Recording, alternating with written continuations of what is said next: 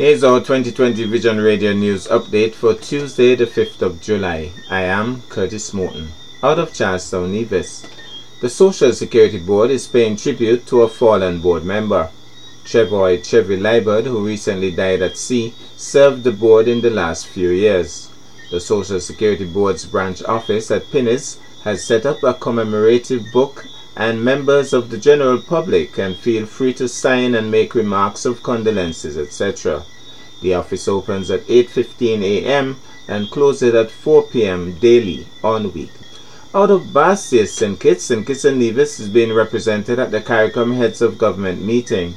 We get this ZIZ television report. St. Kitts and Nevis is being represented at the 43rd regular meeting of CARICOM Heads of Government being held this week in Suriname. The Federation is being represented by Commissioner to CARICOM, Ambassador Sidney Osborne, and Assistant Secretary in the Regional Integration and Diaspora Unit in the Office of the Prime Minister, Samuel Berridge. During the meeting's opening ceremony on Sunday, CARICOM Secretary General Dr. Carla Barnett said chief among the priority areas for the region are food security, the impact of climate change, greater access to climate financing, and creating opportunities to develop the skills of the youth. We go to break, and when I come back, we'll have news on the regional scene.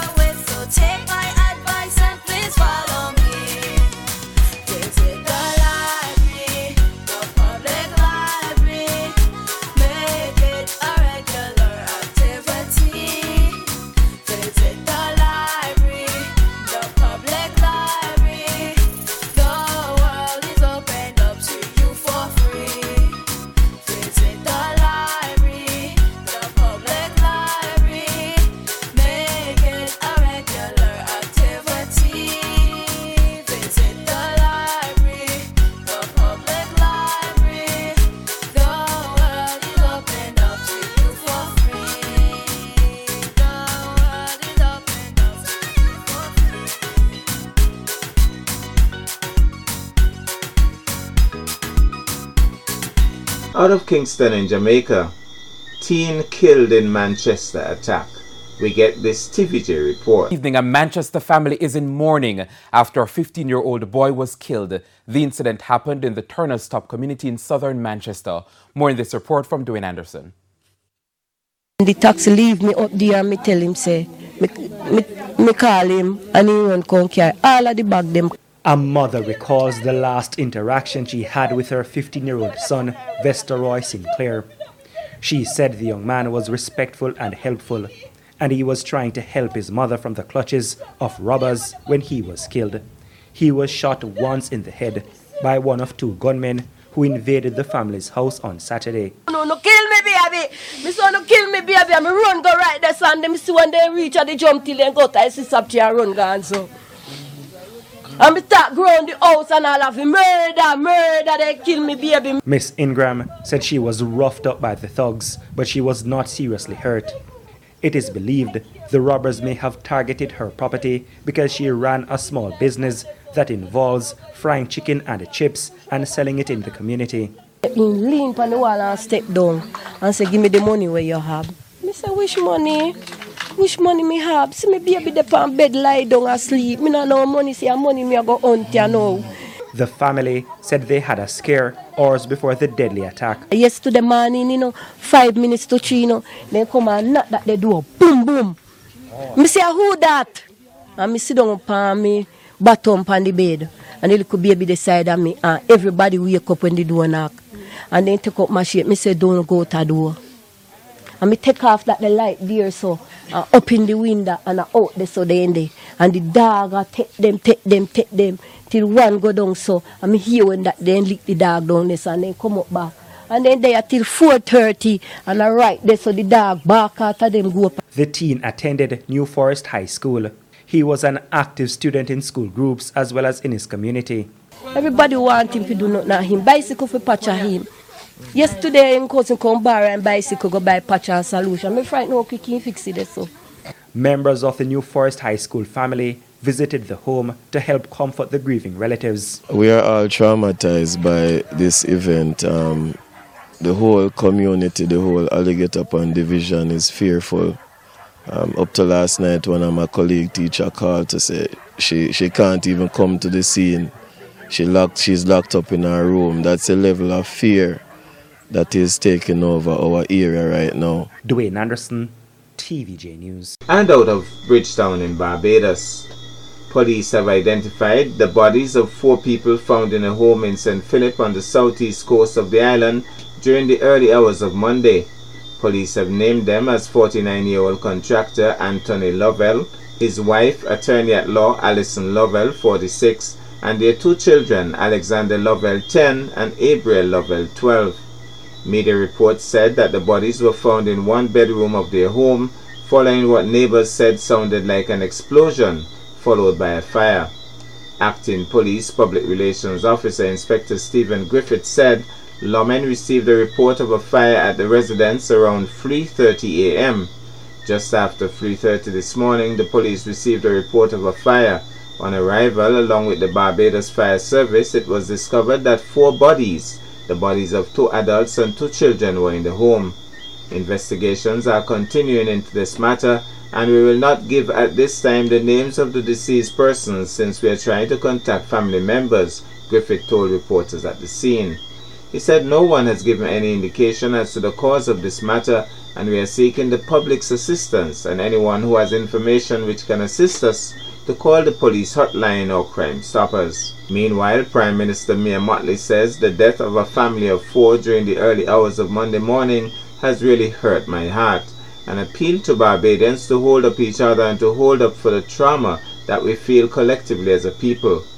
Early this morning in Suriname, I woke to the tragic news of the explosion and the loss of four lives, two young children, 10 and 12 years old, and two adults. I really want to say that my heart literally goes out to the extended family, and I am sure that all Barbadians do, and that we would want to keep the extended family in their prayers, said Mottley, who is in Suriname attending the 43rd Caribbean Community CARICOM Summit that ends on Tuesday. On the international scene out of the USA, six dead, 30 injured in July 4th shooting in Chicago.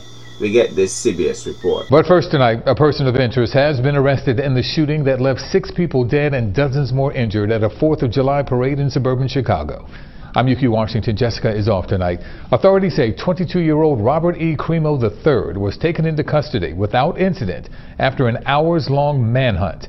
Eyewitness News anchor Siafa Lewis has been following new developments in this latest mass shooting to rattle the nation. Siafa. Yeah, good evening, Yuki. It has happened again. Just as way too many residents in our city are forced to live with the fear of violence in their neighborhoods, we were reminded once again today in an affluent, leafy suburb north of Chicago that gun violence does not discriminate.